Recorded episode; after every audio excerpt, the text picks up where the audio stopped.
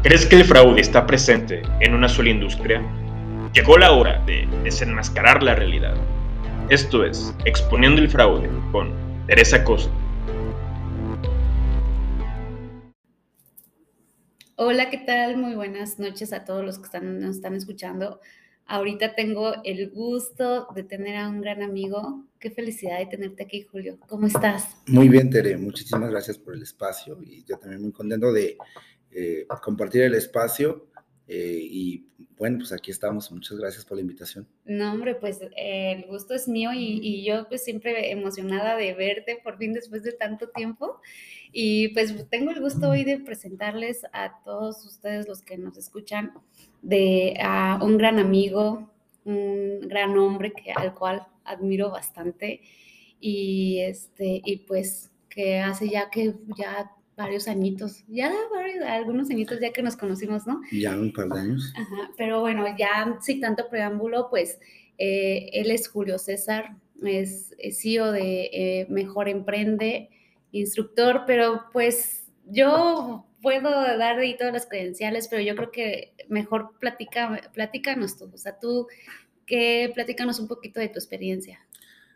Ok, muchas gracias Tere por, por la introducción y saludos a todos eh, los que nos escuchen a través de este podcast. Eh, bueno, ya me presentaba hacia grandes rasgos Tere y yo soy eh, CEO de Mejor Emprende. ¿Qué hace Mejor Emprende? Es una empresa de consultoría y capacitación eh, enfocada a emprendedores, empresarios y empresas, principalmente el, el sector pyme.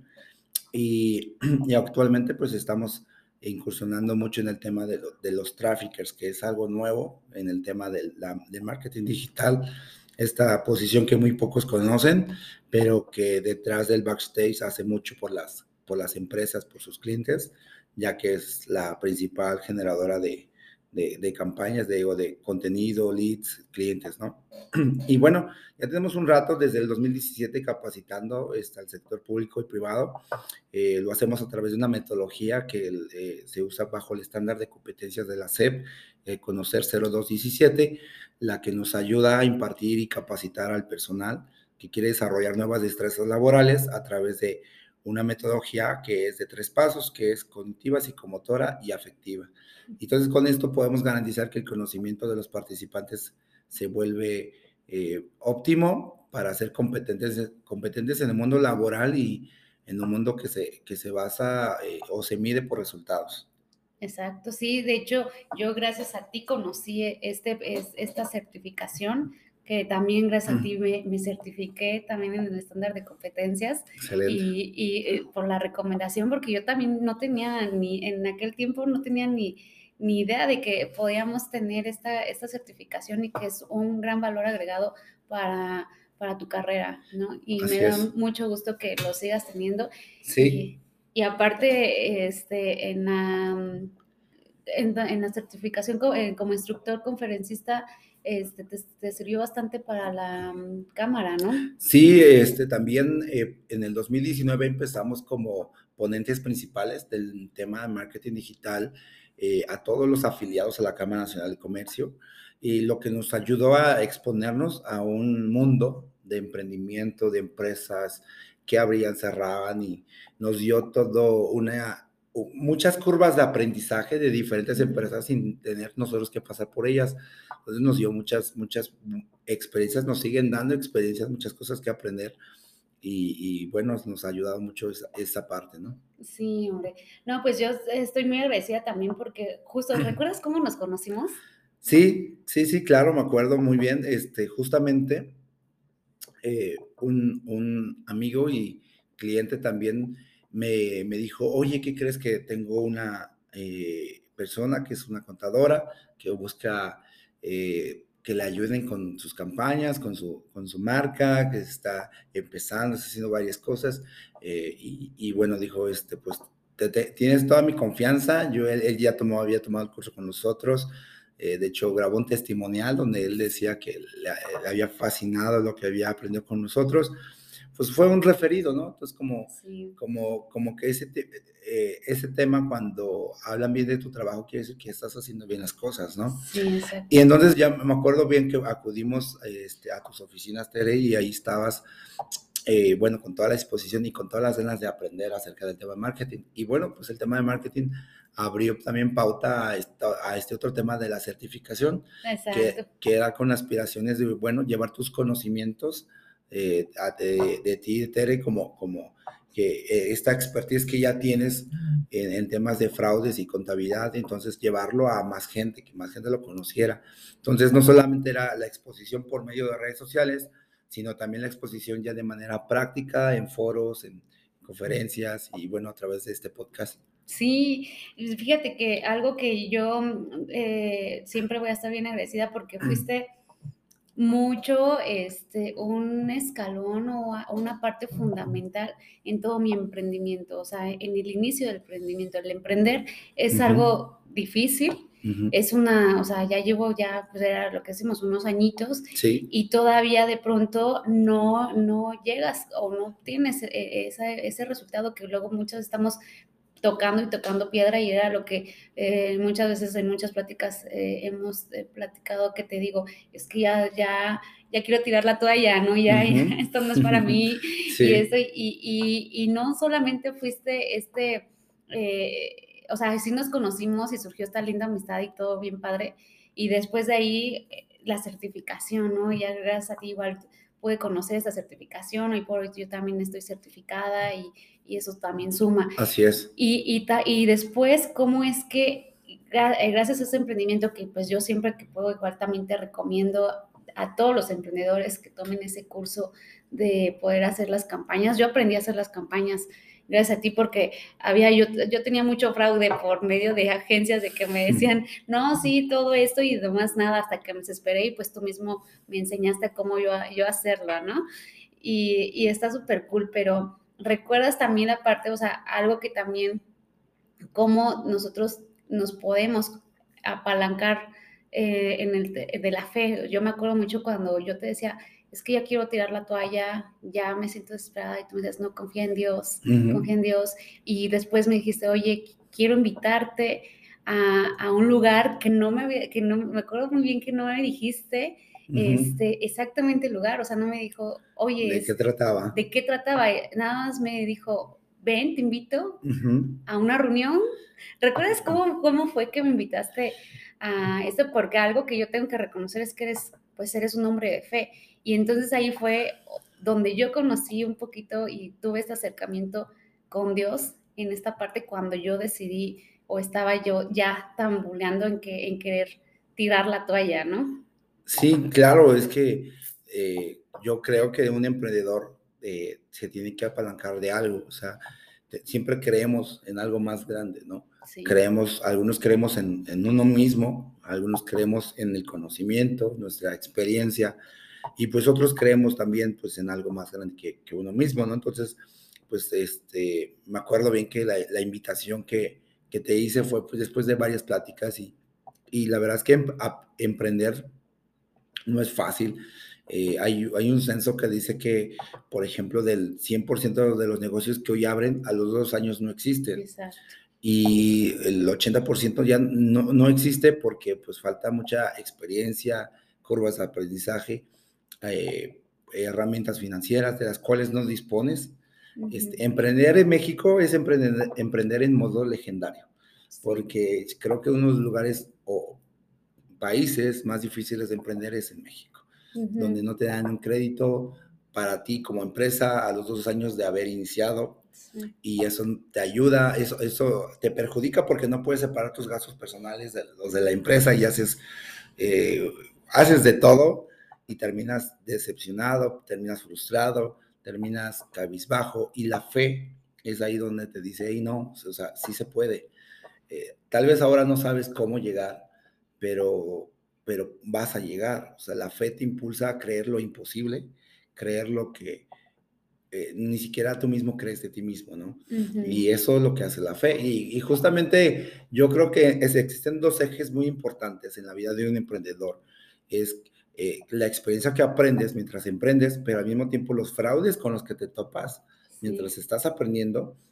Y cuando te estás apalancando de esa fe, de la fe que, que tú tengas, cristiana, católica, la, religión que tú profeses, eh, pues también de este otro lado hay fraudes, ¿no? O sea, Exacto. y, sí. y entonces tienes dos escenarios donde te pueden eh, estafar, pueden Ajá. aprovecharse de ti, de tu situación, de tu vulnerabilidad y creer, pues ni siquiera en tu negocio y dejar de creer en ti mismo y en la vida, ¿no? Exacto. Y es que yo recuerdo precisamente muy bien cómo fue esta parte que, que fue cuando, pues, ya estaba en mi emprendimiento, empecé a lanzar mis campañas, que me- te acuerdas que mi primera campaña que lancé, que fue cuando me empezaron a mandar mensajes y fotos de bien feas y que yo te hablé bien triste, te dije, Sí. no, me están insultando, me están diciendo cosas, y, y es un camino difícil. Sí. Es difícil y aparte porque hay que, al final pues somos humanos y somos este, seres que sentimos y que pensamos y que tenemos emociones y de por sí es difícil y luego se te va juntando con otras cosas eh, que, que vamos teniendo como eh, cosas familiares, este, eh, salud, trabajo, las finanzas y está entonces la parte de, de Dios. Y, Sí. y yo justo en ese momento, yo venía de una iglesia, ¿recuerdas?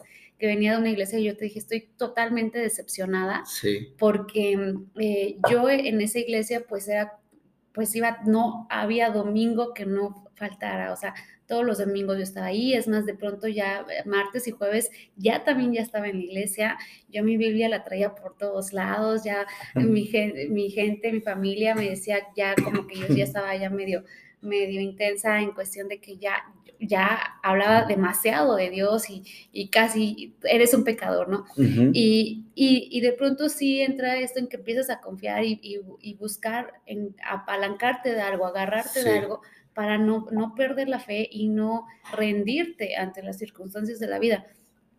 Entonces yo venía totalmente decepcionada justo porque en la iglesia donde yo venía, te me di cuenta y te empiezas a dar cuenta de cómo las personas que profesan y que están, o los representantes de las iglesias, este, eh, lucran y se aprovechan de la fe de la gente, ¿no? Y, y aquí pues me gustaría hacerte una pregunta pues muy concreta.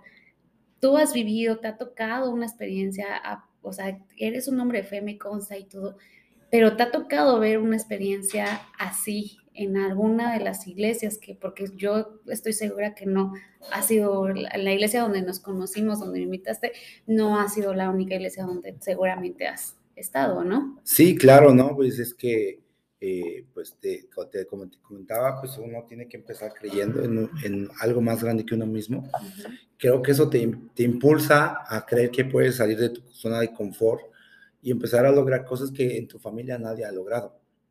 La fe es, es base y en ese trayecto eh, yo, yo empecé antes de emprender, empecé creyendo o agarrándome de la fe muy fuerte. Entonces eh, empecé a los 17 años teniendo interés por la iglesia de, de la denominación cristiana que muchos conocen. Y es, ese, e- ese, ese punto me llevó a, a querer dedicarle más tiempo completo a los 19 años. O sea, a los Sí. 19 años comencé yo a estar full time, eh, querer involucrarme en muchas actividades de la iglesia, hacer cosas eclesiásticas y conforme te vas comprometiendo e involucrando, te vas, a dar- te vas dando cuenta de cosas que la gente no, no va viendo. Eh, normalmente la gente que solo se reúne, pues disfruta de un servicio, pero no ves que hay detrás de ese servicio hasta que te involucras. Exacto. Y entonces comienzas a ver que, pues, así como hay ofrendas o diezmos que le llama la iglesia, pues hay volúmenes importantes que se manejan. Entonces, eh, creo yo que eh, es una acción noble querer ayudar a más gente, pero justamente en ese tema donde está el dinero, comienza a, a podrirse un poco porque comienzan ya no solo a verse como, bueno, es una persona que tiene la oportunidad de, de conocer a Dios o de tener pues, un encuentro espiritual o que su fe crezca en esta iglesia, sino ya lo veo como un número que me deja tantos ingresos. Como un cliente. Como ¿no? un cliente, exactamente. Y lo mejor de todo es que tengo un cliente al cual pues, no le pago yo, este, bueno, de entrada, todos los ingresos que entran, pues no pago impuestos de esos ingresos. Sí, de entrada. De entrada, eso está maravilloso, si lo vemos como un modelo de negocio. Ajá. Con esto quiero decir antes que nada que no todas las iglesias se, se manejan de la misma manera, pero sí te puedo decir que más del 80% lo hace.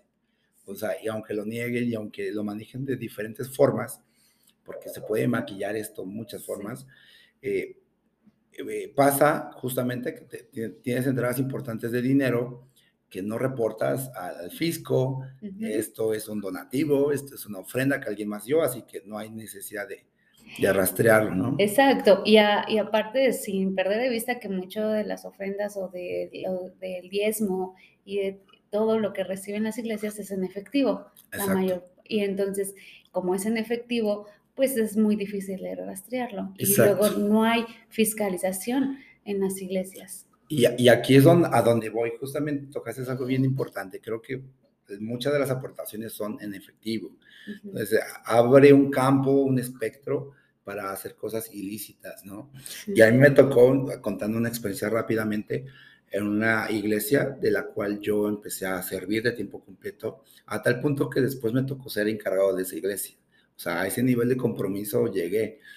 Y me tocó ver una ocasión donde el pastor que estaba eh, como dejándome la batuta, eh, de repente llegó al servicio en el del cual yo ya era responsable de ese servicio y llegó solamente eh, porque iba a llegar una persona especial. A esto quiero decir que era una persona que después nos dimos cuenta quién era.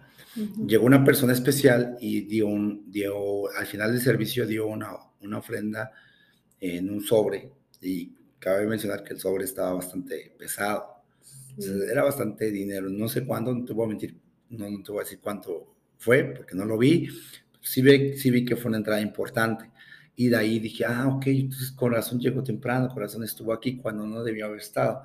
Pero la verdad es que mis acciones hacia la iglesia en ese momento eran, ah, no veía ese, ese espectro, ¿no? Entonces, lo mío era más por el lado de, de ser más altruista Sí. Porque a pesar que estaba a cargo de muchas actividades de la iglesia, nunca recibí un ingreso por eso. O sea, a ese punto, nunca me preocupé por recibir un ingreso de la iglesia.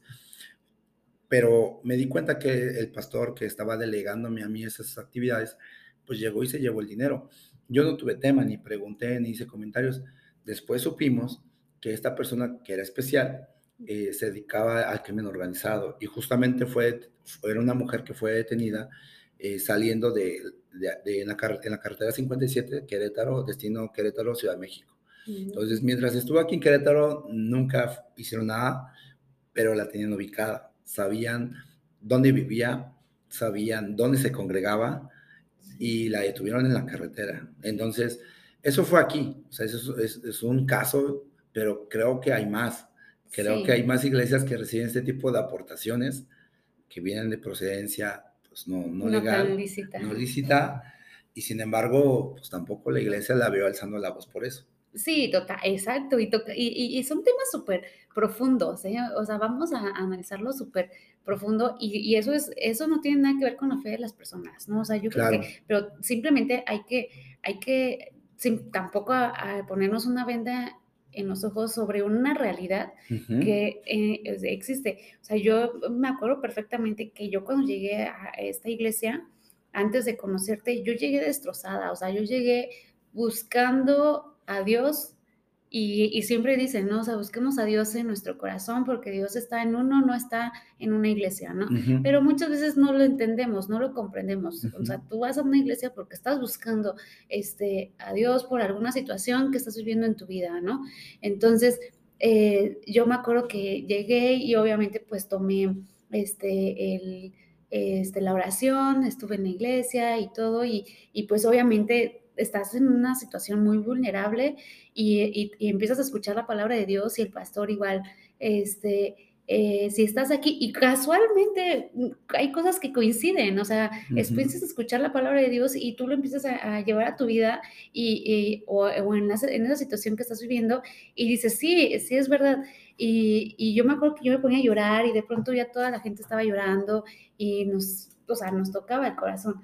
Claro. Y, justo, pues mi fe en la iglesia fue creciendo, fue creciendo. Y también, así como tú me pasó, de que en esta iglesia tenían algo muy particular que no en todas las iglesias tienen. Este, de que todos los domingos tú, ellos tenían como, tienen, mejor dicho, unas, unas sillas Mm, donde tú vas, te sientas en la silla mm, y eh, entonces están todos los pastores o todos los hermanitos y todos ellos se ponen atrás de ti y te ponen, te- se pone em, eh, puesta de manos, ¿no? Te, te ponen manos. Entonces te ponen, a- tú te pones a, a- te sientas en la silla y ellos están atrás, se pone alguien, un pastor o un hermanito, se pone atrás de ti y te pone las manos arriba y, Sí. y te dicen, ¿sabes? Eh, quien te habla eh, es Dios, el Espíritu Santo, es el que va a hablar a, tra- a través de esta persona y, y se acerca en el oído y te empieza a hablar, te empieza a decir. Y la verdad te lo dicen, o sea, ¿cómo aplican la psicología? O sea, de verdad, son personas que, que este, saben que, o sea, ah, mira, nosotros cuando llegamos a la iglesia es porque traemos un, sist- algo, un tema de dinero, un tema amoroso, de familia, alguna enfermedad, pero es por alguna situación de crisis. Y entonces las crisis se, se mueven en ciertos pilares, Claro. ¿no? O sea, hay cuatro pilares fundamentales por los que no, se mueve el ser humano. Entonces, esos pilares los conoce muy bien la iglesia. Sí. Entonces te, te empiezan a hablar y entonces de verdad todos los que nos sentábamos en las, en la- en las sillas nos parábamos llorando. Entonces yo me acuerdo que la primera vez que fui me pusieron manos, me paré llorando y pues ya de pronto ya era de que mi, la iglesia, este, yo ya estaba más metida en la iglesia, ¿no? Y de ir todos los domingos ya era de que iba martes y jueves. Hasta- y así hasta que un día, justo, dijiste algo muy importante, de afuera no, no te das cuenta, porque No. cuando estás de afuera vas, Claro. tomas el servicio, la oración, predicas, eh, escuchas la misa, lo que sea, y te vas y hasta ahí. No te das cuenta de las cosas hasta que, igual como cuando entras a trabajar en una empresa, Sí. cuando, este, por ejemplo, Coca-Cola, ¿no? Pues escuchamos, vemos, tomamos la coca, vas, compras en la tiendita tu Coca-Cola, Sí. pero no sabes todo hasta que te involucras en la empresa y ves cómo hacen la Coca-Cola, cuál es la producción para venderla, eh, toda esa parte. Entonces es lo mismo en las iglesias, al Claro. final es- no hay que perder de vista que es un negocio. Y entonces es. A mí me, entre esas que me ponen las manos, me dicen un día, este, que yo era una persona muy materialista, que, este, que necesitaba meterme más en, en Dios, y es que te dicen, hija mía, este, tu corazón está lleno de cosas mundanas, tienes que entregarte más a Dios, y así, ¿no? Entonces te lo dice, entonces tú dices, me está hablando Dios. Dios quiere que yo, tú eh, eh, tienes el corazón para dar servicio, y, y yo te elegí, y todas esas cuestiones. Y entonces en la, cada vez que íbamos a, que iba a, a los domingos, me acuerdo que decía el pastor, este, el diezmo, ¿no? Ujú. El 10% de lo que ganas, de tus ingresos. Y no es que te fiscalicen, ¿no? O sea, no es que te digan, a ver, cuenta, o sea, te revisen tus estados de cuenta, pero simplemente te dicen, eh, me acuerdo muy bien que, que yo, pues, veía mi cartera y hacía, y entonces el pastor te decía, "Pues, podrás engañar a mí, a mí me podrás engañar, pero a Dios no lo engañas. Sí. Tú sabes, tú tienes que dar el 10% de lo que ganas y este y tú sabes, ¿no? Y entonces empiezan a dar testimonios, de pronto la gente empieza, yo tenía nada más 20 pesos y di mis 20 pesos a Dios y lo entregué en mi corazón y ya milagros, ¿no? ¿Qué pasa? Sí, claro. Y entonces, de verdad, o sea, yo decía, no, pues si doy mis, mi 10% y ahí vas. Y de pronto después das tu diezmo y después te decían, ay, y necesitamos que para el próximo domingo nos traigan, este, vamos a donar este, a los niños de la casa hogar, este, cobijas, ropa, juguetes, tráiganos. ro-". Y entonces de pronto decíamos, bueno, pero si acabamos de dar el diezmo.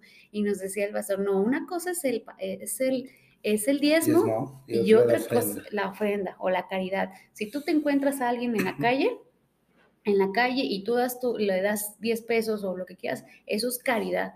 Dice, ahora sí, lo que es, decían, lo que es de Dios a Dios y lo que es de César a César. Ujú. Entonces, este, y no, el diezmo es para Dios. Dios Claro. ¿Para qué? Para seguir este, profesando su palabra y todo. Y entonces ahí estamos, ¿no? Compramos cobijas y, va- y entonces cuando ellos muestran los videos, los videos, porque nos mostraban videos de cómo ayudaban a la gente, pero es con, la- con todo lo que reclutan de de la misma la, gente. misma gente. Sí. ¿Y el diezmo dónde queda? ¿Dónde Claro. está el diezmo? ¿Quién lo controla? No lo fiscalizan. Y entonces ahí fue cuando yo- de pronto pues a mí me dicen, imagínate que te diga Dios o yo te diga, oye, Dios me está diciendo que, que pues tienes que entregar tu servicio completamente a Dios y olvidarte de todas las cosas mundanas, Claro. ¿no? Entonces pues yo me empecé a meter más a la iglesia Y entonces ya era de que ya iba martes y jueves.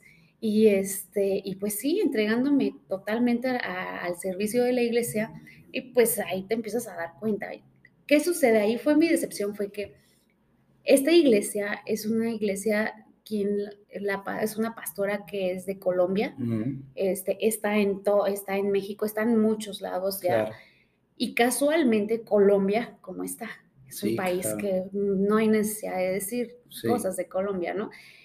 Y, están, y su hija están en, la política.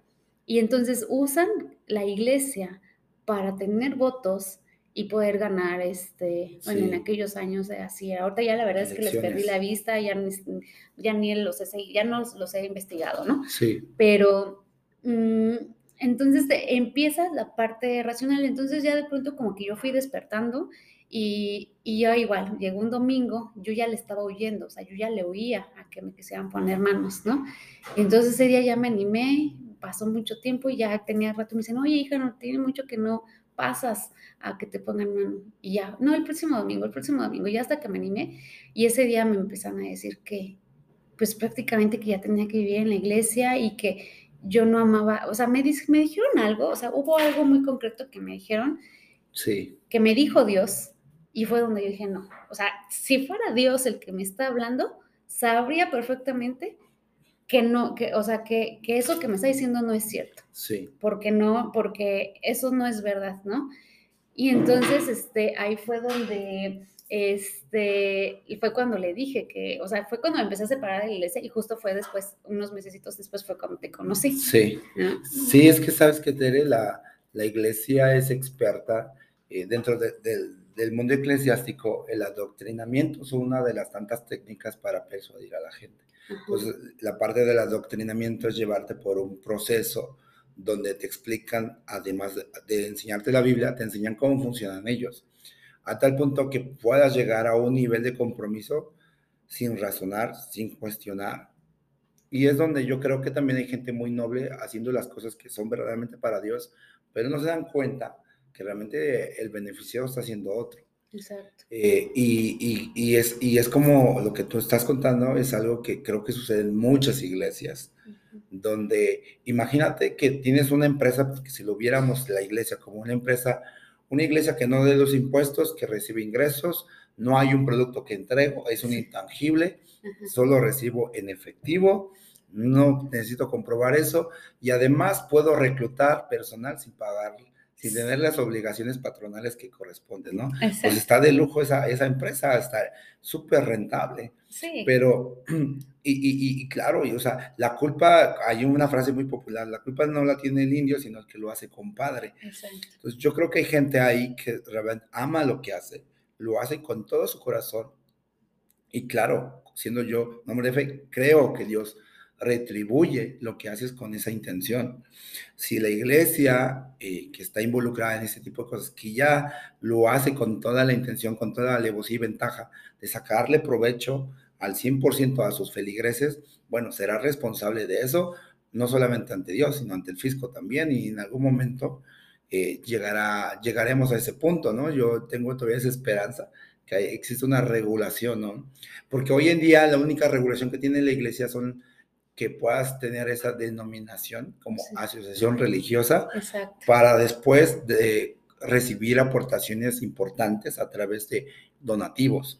Pero también te voy a decir, es otra forma de hacer las cosas, porque yo puedo poner un comité que es parte de, de, mi, de gente de mi confianza, gente a la que ya adoctriné y a la que no van a cuestionar eh, el uso de los recursos de la iglesia. Si yo digo como pastor, como dueño de la empresa digo hacia dónde quiero que se vayan, nadie va a cuestionar. Sí. Entonces, porque pues ya tengo ya ese comité que me da esa protección de que los que hablan de afuera pues sean callados por la misma gente que tengo trabajando para mí, ¿no? Exacto. Y, sin sueldos. Y sin sueldos. Y sin sueldos, exactamente. Y ese es otro, tristemente, esa es la otra cara de la moneda donde pues no solamente es, como tú dices, a través del diezmo, a través de la ofrenda, a través de, la caridad, y entonces todo el tiempo están despelucando a la gente y ellos nunca aportan nada, ¿no? y, y, te voy a decir, o a lo mejor un tip para los que nos escuchan y que están asistiendo a una iglesia, realmente tú tienes que conocer la persona sobre la cual dirige la iglesia. O sea, no puede ser ajeno a, ese, a esa persona, porque de alguna forma lo que tú aportas de manera voluntaria, con, con el corazón que tienes, eh, va hacia esa persona y esa persona va a tener los criterios morales o inmorales para hacer uso de ese efectivo. Entonces, para mí un consejo es conócelo, acércate. Yo conocí una persona que me dijo, eh, oye Julio, fíjate, y, justamente vamos, yo creo que vamos a inclinarnos al tema del emprendimiento. Esta persona, una mujer que había renunciado a su trabajo, salir de su zona de confort, que ganaba muy bien, trabajaba en gobierno, y, y cuando yo voy y oro, a, su, oro por su negocio, porque, ¿sabes? Este tipo de cosas de orar por, por los objetos. Yo soy más de orar por las personas que por las cosas. Pero a veces esto ayuda a la fe de ellos. Yo no es tanto, no lo hago tanto porque creo yo que funciona así, sino lo hago porque yo creo que funciona en ellos. Exacto. Entonces, eh, y, y, bueno, para no hacerles largo el cuento, ella me dijo, oye, ¿sabes qué? Yo nunca tuve una cercanía como la tengo contigo. O sea, yo me congregué tantos años en la iglesia y jamás, jamás pude saludar de la mano al pastor principal. Sí, pasa. Entonces, o sea, se volvió una especie de presidente para ella, inalcanzable. Y entonces, y, pues bueno, y ni, ni, pensar siquiera una charla con él o un desayuno con él. Y, y bueno, tengo la suerte de poder, de hoy, hoy en día, de practicar mi fe en una iglesia cristiana donde el que preside la iglesia es un amigo mío y lo conozco como padre, lo conozco como amigo, incluso lo conocí en un momento, y te voy a decir que algo fue, fue lo que me ayudó a decir, este es el lugar donde quiero reunirme. Una vez fuimos a un evento donde él participó y él invitó a músicos a ese evento. Entonces, de entrada, los músicos pues, eh, cobran como músicos, entonces ellos iban invitados, iban a cobrar bien, y él recibió la ofrenda de todo lo que se juntó en esa reunión. El pastor le dijo, todo lo que se junta en esta reunión, donde tú estás participando, es para ti. Y entonces fueron varios cestos, fueras monedas, por así decirlo, y unos cuantos billetes. Entonces, yo me acuerdo que cuando salimos de ese evento, nos subimos todos en, diferentes carros, pero yo iba con él. Y él sabía que más adelante nos íbamos a poner una gasolinera e íbamos a hacer el, el pago de los servicios de ellos como músicos. Y entonces él me dijo, cuéntame todo el dinero, por favor, porque voy manejando. Y, y, y, tenía días de estarlo yo conociendo. Entonces me hice a contar toda la morralla, el dinero, los billetes, y le dije, pues entraron como 16 mil pesos. Y, y, él me dijo, ok, sepárame todos los billetes. Le separé los billetes, me dijo, ok, eh, de los 16 mil pesos, aparta 10 mil y hacemos 6 a un lado. Ok. Y de alguna forma, ¿no? Uno dicen por ahí que cuando te quemas con leche ves una vaca y lloras. Entonces, cuando ya ves como un mundo eh, que está acostumbrado al fraude, a hacer las cosas mal, dices, bueno, yo creo que los 6 mil se los va a dar a los músicos. Sí. Mi sorpresa fue cuando los 10 mil pesos que teníamos, en, la mayoría en billete, se los dio a los músicos y él se quedó con 6. Los músicos nunca se enteraron cuando entró, confiaban en la persona que los invitó. Sí. Y yo dije, si él pudo hacer conmigo esto, aún conociéndome muy poco, habla de una integridad que él tiene. Entonces yo dije, creo que es en alguien que yo podría yo confiarle mis aportaciones, aunque son voluntarias, aunque, eh, como tú dices, no necesitan hacer una auditoría para saber que realmente es el 10% de lo que ingreso. Y yo creo que es un tip, acércate a la persona con la que tú consideras que es un referente para ti en el tema de la fe que sea cercano a ti. Yo creo que es el mejor consejo que te puedo dar. De ahí, si es, si lo hace o no lo hace, no lo sé. Yo no conozco a todas las personas, no puedo hablar por todos. Puedo hablar por mi experiencia y lo que me funcionó a mí, ¿no? Sí, o sea, no, totalmente. De hecho, justo también cuando yo llegué a la iglesia, también que gracias a ti, este, totalmente diferente y pues ahorita no, se trata como que por eso no, mencionamos la iglesia, ¿verdad? Así es. Para no, diga, no es que están dándole publicidad a la iglesia, no, simplemente es como hablar de, o sea, quitarnos esta venda de los ojos y como de todas formas, o sea, no sé, o sea, a pesar de, como en tu caso, como en el mío, que veníamos de iglesias, de otras, donde nos tocó ver cómo tú ponías tu fe en, en estas iglesias, pero después veías cosas que, que no iban, por ejemplo, el tema de, de, actividades ilícitas, de cómo lavan dinero en las iglesias y, este, y la trata de blancas que se da en las iglesias, ujú. este, la prostitución infantil, todas esas cuestiones y que realmente no son tocadas, que no son castigados, es como cosas que te pones a pensar. Y yo una vez en algún momento yo dije, ¿cómo podemos acabar con estas actividades ilícitas que se dan dentro de la iglesia? Dejando de ir a las iglesias, dejando de, de o sea, pues, ¿cómo podríamos? Porque al final las- esto es un negocio para ellas. Entonces yo decía, bueno, porque yo decía, bueno, pues yo voy a promover el no ir a la iglesia, Sí. eh, y incluso en mis generaciones siguientes, hijos, etcétera, etcétera, es cero iglesia, cero iglesia, o sea, separar una cosa, que eso lo sigo yo creyendo, ¿eh? O sea, una cosa es la religión y otra cosa es la espiritualidad. Claro, Entonces, este, digo, dejando de, de, de, de demandar, o sea, porque al final la oferta es la iglesia y quienes demandan, pues somos todos nosotros que buscamos en, en sí a Dios, ¿no? sí, sí, sí. Entonces, si nos vamos en un estricto sentido, ¿cómo poder acabar con, con las iglesias que, que más bien que se dan actividades muy feas a través de ellas? Este, pues es simplemente ya no ir a ellas, o sea, ya no dar nuestro diezmo, ya no apoyarlas, ya no estar ahí dando dinero. Pero es algo muy fuerte, ¿estás de acuerdo? Sí, Y, claro. y es- y sería entrar todo en todo un debate Otro debate. Ajá, exactamente.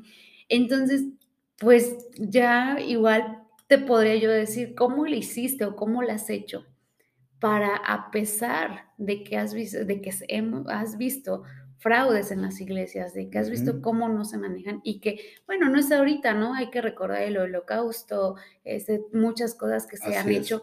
La, yo creo que las mayores es, peores cosas que se han, han sucedido eh, en la historia han sido en el nombre de Dios, ¿no? Sí, claro, por supuesto. Y a pesar de todo eso, ¿cómo le has hecho tú, Julio, para no perder la fe en Dios? Claro. Creo yo que alguien una vez me dijo, la, la gente no está peleada con Dios, está peleada con la iglesia. Si tú invitas a alguien a la iglesia, normalmente es- se reservan, incluso hasta amistades se pierden, ¿no? Sí. Eh, pero todos creemos en Dios. Si salimos ahora y, y hacemos un censo, la mayoría cree en Dios. ujú, En diferentes maneras, a través de que Dios es una fuerza, a través de que tenemos todos a Dios adentro, somos capaces de muchas cosas. Y si sumamos todo eso, podríamos llegar a una conclusión, pero personalmente creo yo que el tema de ir a la iglesia es desarrollar un hábito. O sea, para mí se vuelve un hábito como el, el tener finanzas saludables, es un hábito, Sí. como el eh, hacer tus declaraciones Es ante el fisco, es un hábito que tienes que hacer, Ujú. dejando a un lado si realmente el gobierno hace buen uso De tus impuestos. de sus impuestos. sí, ¿no? es otro tema. no porque no haga buen uso de los impuestos, vas a dejar de hacer tus declaraciones. Si tú lo que quieres es, es empezar a crecer bien. Y luego que te decía, emprender en México es emprender en modo legendario. Y si empiezas haciendo malas cosas, así te vas a desarrollar. sí. Y cuando quieras verdaderamente, a través de tu crecimiento, hacer las cosas bien, ya va a ser muy difícil. Entonces, yo creo que, y siempre incentivo cuando doy conferencias a emprendedores, les incentivo que comiencen a hacer las cosas bien desde el principio, Ujú, se hagan un hábito, que te soy honesto y tú lo sabes, Tere, eh, me ha costado horrores tener el hábito de, de las declaraciones, Sí. aun cuando tengo muchos beneficios por, por el régimen fiscal en el que me encuentro. eh, pues, Te encontrabas, ¿eh? Me encontraba. Vas a decirme, tan perdido estoy que ya ni sí, me acuerdo. Tan, perdido estaba en, el, eh, en la- en llevar a la práctica eso que no sabía ni en dónde estaba parado. Yo creo lo mismo con la fe. O sea, es practico mi, mi, mi, yo- mi obediencia, mi credo en ir a la iglesia, porque Dios lo manda en la Biblia, aunque la, aunque la iglesia, es que no podemos juzgar por unas, por unas cuantas, juzgar todas iguales. Es como juzgar una familia que es disfuncional y decir, el tema de la familia no funciona. Ándale, sí. Entonces, no puedes juzgarlos, ¿no? Entonces, cada una tiene su propia historia eh, y no existen iglesias perfectas. Existen iglesias unas más sanas que otras. Entonces, yo acudiría, o acudo, mejor dicho, a la iglesia que considero, esto es a mi criterio, que yo considero que es más sana y que da mejor si quita o no quita, a mí no me estorba en mi fe, porque ese es otro punto. Cuando ya lo que tú sabes te hace tropezar con tu fe, con lo que tú crees, y con eso que tú crees te hace tropezar con lo que tú crees de ti mismo para poder hacer cosas en el emprendimiento, entonces yo creo que te, te está estorbando la religión. Lo personal, eh, yo tuve una experiencia como espiritual, por así llamarlo, donde yo me di cuenta que Dios es real. Entonces, antes de juzgar a todas las iglesias, sé que no importa la iglesia a la que vaya, Dios es real y Dios está ajeno a esto, a este tema. Dios sabe que, o sea, yo creo que somos los peores representantes de Dios. Como seres humanos somos los peores. no representamos a Dios en nada, pero eso no inhibe que Él existe. como, como esta frase tan famosa, ¿no? El, el hecho de que desconozcas la ley no te exhibe del, delito. del delito, exactamente. El hecho de que no vaya a la iglesia no exhibe que Dios es real y existe, ¿no? Entonces, yo llevo eso porque quiero practicarlo y ahora que ya tengo un hijo y tú me conoces en esa etapa de padre, ya es, ¿qué le voy a decir? ¿Cómo, cómo le inculco un hábito si yo no lo practico? Entonces, es, ese hábito quiero inculcarlo y claro, desde mi experiencia y que él se cuestione las cosas Quiero que aprenda a tener eh, un, un, un, criterio de opinión propio basado en sus experiencias. Quiero que él decida y diga, yo me reúno porque así lo decidí o no lo hago también porque así decidí. Exacto. Pero esa libertad se la, es para él, ¿no? Yo creo como padre cumplo la responsabilidad de acercarle todo lo que a mí me ha pasado y el por qué hago lo que hago ahora y que él tome las decisiones que considere importantes, ¿no? Y eso nos lleva justamente al tema del emprendimiento. O sea, al final de cuentas, hasta palancas de la fe para empezar un negocio, un negocio que en mi ramo, en el tema del marketing digital, me he dado cuenta que existen muchas formas de hacer fraudes. Sí. Tan algo tan simple como crear una cuenta falsa, un perfil falso, hacerte pasar por alguien, como ahora vemos, ¿no? La película del estafador de Tinder que pueden ver en Netflix. Pues este cuate lo tenía muy bien desarrollado, utilizando una red social pues hacía estafas millonarias y creo que la sigue haciendo. Entonces, eh, eh, a mí me tocó, por ejemplo, un caso de un cliente que tenía un restaurante y esto sirve también como para, para ti, emprendedor o dueño de negocio, tienes que saber en, en dónde has depositado tu confianza, pero también qué es lo que has depositado. Porque me acuerdo yo que ese cliente tiene un restaurante y tenía a una recepcionista, la cual era la única que tenía acceso a la red social de Facebook. Entonces, él se desentendió de esto, dijo, esta persona confío, eh, va a manejar bien mi red social. Bueno, las cosas así de la noche a la mañana cambiaron. Eh, ella fue despedida, no sé si justa o injustamente, no conozco el contexto, solo sé que fue despedida y me habla a mí el dueño del, del, del, negocio. del negocio, así del restaurante, me dijo, oye, ¿qué crees? Que despedí a la chava que manejaba la red social, la, la que tú capacitaste. Y yo le dije, sí, y me dijo, este, ¿crees que hay un chance de recuperar mi página porque me está ahora extorsionando? Me está diciendo que para darme mi página eh, me, me, pide 50 mil pesos y se me hace algo brutal. O sea, un abuso completamente, pero ya, ya la corrí, ya no está aquí. Entonces me dijo, hay algo que puedes hacer y yo me acuerdo que yo la había capacitado a ella. Entonces ella me había dado a mí eh, el usuario y contraseña del correo que el patrón debía haber tenido. Sí pero ella me lo dio porque como su computadora no funcionó, usamos la mía. Entonces yo me acuerdo que habíamos abierto la sesión desde mi computadora, para suerte del, del, del, empresario, porque pues yo no podía hacer más, ¿no? Y entonces me metí a mi computadora y estaba ahí la sesión.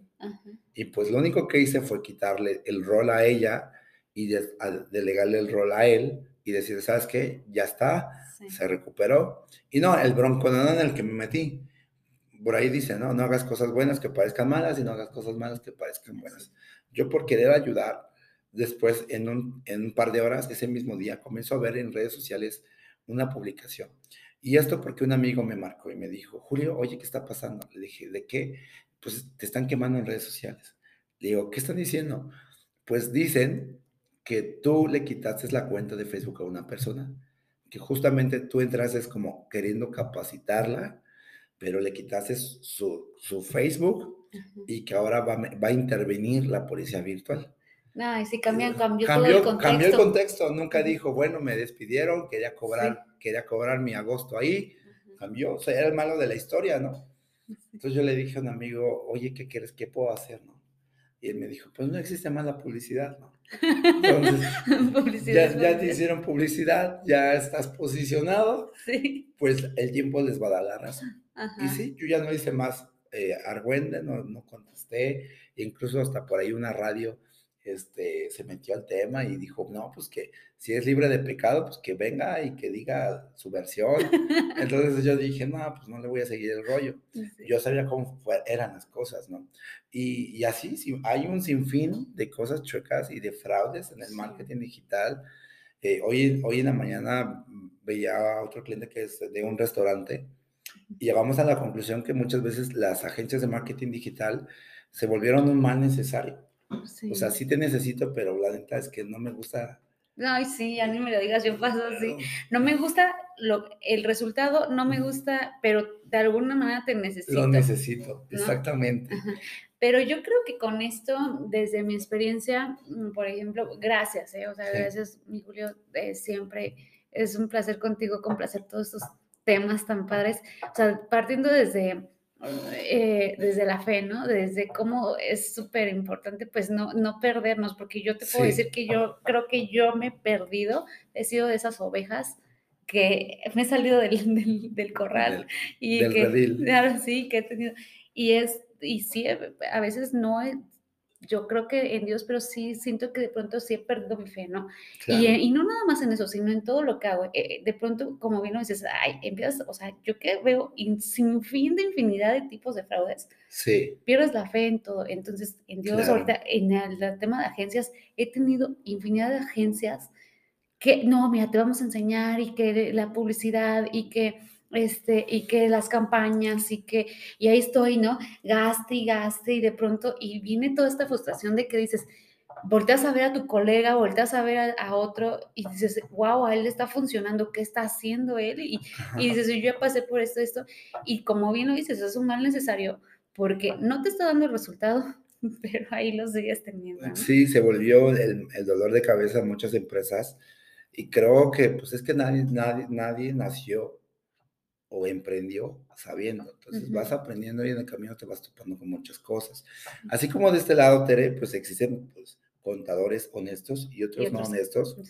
Que mi papá, por ejemplo, se metió en una deuda fiscal enorme porque el contador nunca, nunca hizo declaraciones.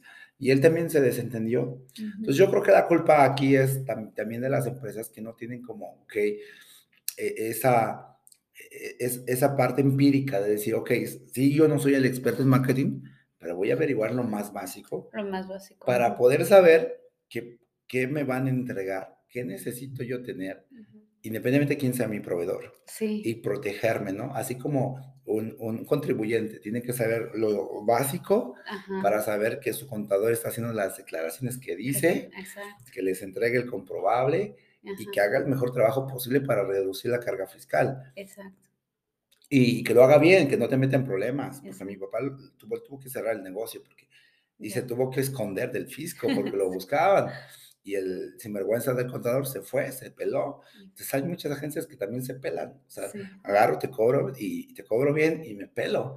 Entonces también creo yo que una cosa que te va a ayudar muchísimo es poder saber con qué empresas ha trabajado y cuáles resultados ha tenido. Sí, Porque hoy en día no, no debemos invertir en, en, algo que nos dicen qué es lo que podemos lograr. O sea, no, no, vamos, no invertamos como emprendedores, invertir tiempo y dinero en lo que nos prometen que podemos conseguir, sino que invertamos en lo que ellos ya consiguieron. Exacto, exacto. Fíjate que apenas platicaba igual con un chico que me decía, tu agencia está posicionada, a ver, tú estás buscando a alguien que te posicione y la persona que, eh, que, que está posicionada y ya, no. Y, y fíjate que mm, yo creo que la, la, educación, el conocimiento y el estarnos educando siempre en todos los temas, en todos los ámbitos, porque de pronto, al igual ahorita lo que nos escuchan, que tiene que ver la fe con el emprendimiento, o sea, tienen, o sea es, simplemente es parte de la vida, o sea, tenemos que eh, educarnos y eso. Ahorita lo que comentabas de la experiencia de, de, del cliente, de que le robaron su, la cuenta y eso, de verdad, gracias a que, a que tú me enseñaste y a la capacitación que tuve contigo, a mí me han dicho, Tere, hazme administrador de la, de la cuenta. Y yo, porque, y te lo juro, ¿no? Apenas me pasó uno que me iban a hacer una campaña Inés, y le digo, oye, ¿qué onda con, la, con mi campaña? ¿Ya lanzaste? No, porque no hemos hecho administrador. Le digo, lo hice editor. Entonces, este, no es que fueras necesito, y después la chava, ¿no? Necesito que me hagas administradora. Le digo, no, ya te hice editora, puedes hacer la campaña. No puedo porque este, necesito que, que seas, hacer administrador. Necio y necio, ¿no? Y entonces ya le digo al de la agencia, oye, yo sé y hasta donde tengo entendido pueden lanzar las campañas así siendo editores, no sin ser administradores de mi página. Si yo te doy la administración, pues corre el riesgo de que me, no, como crees que, que este, no porque te hayan hecho fraude antes significa no puedes, ahora sí como prácticamente no puedes perder tu fe en Dios porque has visto que los representantes, y así, ¿no? Si has visto muchas agencias que hacen fraude, no, no es mi caso, no, tengo muchas, pero aún así tenemos que estar prevenidos. Atentos. Ok, dije, bueno, ok, te voy a hacer ya. Y te juro que a los dos, tres días me, me, llegó un correo de, un mensaje de Facebook donde me dicen que una persona estaba reclamando mi cuenta. O sea, la administración de mi cuenta, que porque no era mía. Dije, no fueron estos güeyes. O sea, perdón por mi francés, pero y te da coraje porque dices, o sea, ¿qué, qué ganan? O sea, pero sí, pero a pesar de que ya había tomado la conversación que me habías dicho, dije, confié, ¿no? Y, y si no hubiera sido porque yo ya lo tenía, yo creo que me habían volado mi página. Sí, ¿no? Y, esto pasa también con las páginas web, o sea, hay gente que tiene secuestrado su dominio, o sea, a lo mejor es un intangible, pero el acto es el mismo. Exacto. Están secuestrados y hay una extorsión donde me tienes que pagar tanto, o sea, a lo mejor el servicio era de, no sé, mil pesos, pero como ahora estás en desventaja porque yo tengo algo que te pertenece eh, materialmente o eh, virtualmente, porque incluso intelectualmente no somos dueños ni de la plataforma de Facebook. O sea, Facebook nos la presta mientras le invertamos en la publicidad. Exacto. Pero, pues exactamente, te piden, oye, pues me debías una iguala, ahora tú vas a cobrar lo de tres, lo de cinco, sí. porque estás en desventaja, te, tengo acorralado, te está secuestrada tu página y volver a empezar, Tere, tú sabes, va a ser un dolor de cabeza, es todo el contenido, todo la gente, tu trabajo, o sea, el dinero pues va y viene, pero las horas ya no regresan. Exacto. Y es toda la inversión que tienes. Y yo creo que esperemos que este podcast le ayude a la gente a poder saber cuáles son esos esas herramientas que tú necesitas tener como dueño de negocio, no desentenderte, así como ya has escuchado en final de podcast de Tere, que no te tienes que ser ajeno a tu tema contable, tampoco te hagas ajeno a tu tema digital. Exacto. Yo creo que como buen emprendedor y empresario, tienes que tener esa, esa chispa de, de aprender de forma empírica, de verte un tutorial, que hay infinidad, ¿no? hoy en día tenemos, vivimos en esa era de la información, donde ya la información se encuentra un, a un par de clics. Entonces, indagar, ¿qué necesito yo darle a mi agencia? ¿Cómo trabajar con ella? ¿Cómo no hacerlo? Eh, y ver esos topes. Hasta dónde sí, hasta dónde no. Eh, ver eh, cuáles son estos consejos que me ayudan a, a, salir defraudado, a evitarme el fraude. este, porque bien, no puedes evitar nunca ser intento de un fraude, ¿no? Sí, no. Eso va a estar siempre, el riesgo lo tienes todo el tiempo. Puede ser fraude en todo, ¿no? Fraude en un servicio, con un cliente, fraudes ahí en todos lados. Te tropiezas con un fraude. Sí. Pero si puedes tener... Hasta en el amor hay fraude. En todo, ¿no? En la vida personal hay fraudes, en, la, en, la parte espiritual religiosa hay fraudes. El fraude está en todos lados, pero sí puedes tener como líneas que te digan, eh, hacia acá te alejas del fraude y lo otro es acercarte a, ¿no? Entonces, alejémonos de ese fraude digital y, y seamos un poquito más eh, curiosos al saber bueno, esto no, no quiero ser experto, pero tampoco quiero que me vean la cara. Exacto. Sí, sí, sí. No, pues, oye, pues ya, este, siempre súper eh, encantada de platicar contigo, se nos va y de pronto salimos. Y fue, este, ha sido todo un placer platicar contigo de un poco, de, pues, de la fe en Dios, del emprendimiento, de cómo eh, no perder la fe, de los fraudes que se dan en, la iglesia y todo, y sobre todo, pues yo creo que parte desde, pues no, a pesar de que si estás viviendo ahorita en una etapa en donde ya sea que estás emprendiendo un negocio que te está costando o que ya vienes de experiencias que te ha ido mal en cualquier parte, pues es simplemente pues no perderte, ¿no? O sea, seguir adelante y pues no perder la fe en, en nosotros mismos y seguir y seguir y seguir y, y pues para adelante. Así es. Y pues encantada de tenerte aquí, Julio, de verdad, muchísimas gracias, mi Julio. Pues gracias por la invitación, Tere, y espero que no sea la, la última participación, ni la primera ni la última.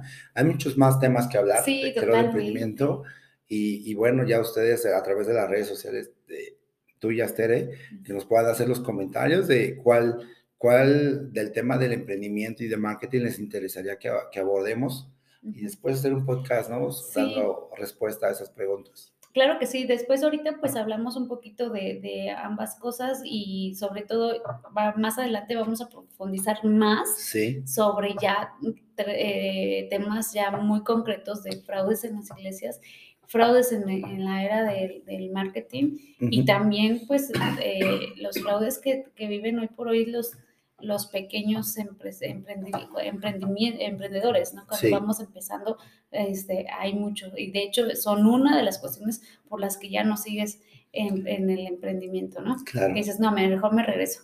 Pero bueno, es, son temas tan interesantes y son temas tan amplios que no nos da, no nos alcanza el tiempo. No nos ¿no? alcanza. Entonces, este, pues estés en el pendiente, mi Julio, este, ¿cómo te encontramos? O sea, alguien que quiera una capacitación, una conferencia, ¿cómo te, te puede encontrar en redes? O... Claro, ahorita gracias a Dios tenemos muchísimo trabajo eh, y nos puedes buscar en Facebook principalmente, ¿no? Es la plataforma con la que empezamos, el tema de las consultorías y capacitaciones. Y ahorita nos, nos, nos dispersamos en más herramientas de marketing, pero nos puedes buscar en Facebook como Mejor Emprende, también en Instagram. Y, y bueno, hay alguna pregunta, alguna inquietud, cuando tenemos cursos. Este, es, en este mes de, de mayo, el eh, 21 de mayo, sábado 21 de mayo, iniciamos un curso presencial. Después de dos años de pandemia sí. y de no hacer nada presencial, hubo muchos que me dijeron, oye, cuando tengas algo presencial, avísame. O sea, sí me gusta la parte online, pero ya me la vivo en Zoom. Quiero salir, sí, quiero, quiero conocer a alguien más. Sí. Y justamente las capacitaciones grupales son, son muy padres porque son multidisciplinarias. Entonces vienen diferentes giros comerciales sí. y hacen networking. Y entonces está padre porque también aprendes.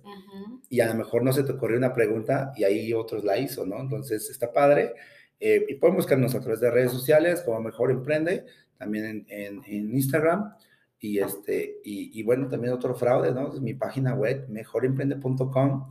Este, me, me, me banearon el dominio y ahora tengo que adquirir el punto MX, ¿no? O sea, oh. este, bueno, pues un, una raya más al tigre sí. y un consejo más para ustedes. O sea, estén muy atentos a la renovación de su dominio, porque si no, eh, ahorita mi, mi, postura es, tengo que esperar a que salga a la venta mi dominio para volverlo a adquirir. Sí, exacto. O tienes que y ese es otro tipo de fraude, ya es... hablaremos después de esto sí. en un podcast, pero es otro tipo de fraude. Sí. Compro tu dominio no porque yo lo voy a hacer, sino no. porque sé que a ti te interesa exacto. y después te lo vendo más caro. Entonces, no, a mí también me pasó algo con Teresa Costa, ya les platicaré también, pero sí, es otro tema de fraude. Es que te digo, son temas tan padres, tan interesantes sí. que yo de pronto me clavo y que y digo, no nos, no nos alcanza el tiempo, ¿no? No, nos, no, no. Y entonces, por, pero lo padre de precisamente de, los, de estos podcasts, estos episodios, es que justo pues no son este, pequeños, ¿no? No, siempre, siempre hay tela de donde cortar y pues muchas gracias eh, Tere por el tiempo, gracias a tu audiencia por los que escucharon y sigan escuchando a Teresa Costa con toda esta experiencia de, de fraude que, que, que, ha compartido y créame que lo hace con, con un corazón de ayudar a los demás. Creo que ese fue el principal motivo por el cual te has querido desarrollar y capacitarte para hacerlo de, de una manera más profesional para la gente que lo necesita. Sí, es eso. No sabes cómo me, me alienta el corazón y, y, es algo así bien bonito cuando recibo mensajes. Tere, este, esto, eh, apenas me llegó un mensaje de un chico que me dice, este, vi esto de ti y a los dos días me pasó y pude prevenirlo. Gracias. Pero pues es algo muy padre. Uh -huh. Pero pues gracias a todos los que están aquí. Gracias, mi Julio. Y pues bueno, muchísimas eh, gracias a todos y nos vemos en el siguiente episodio. Sale, muchas gracias.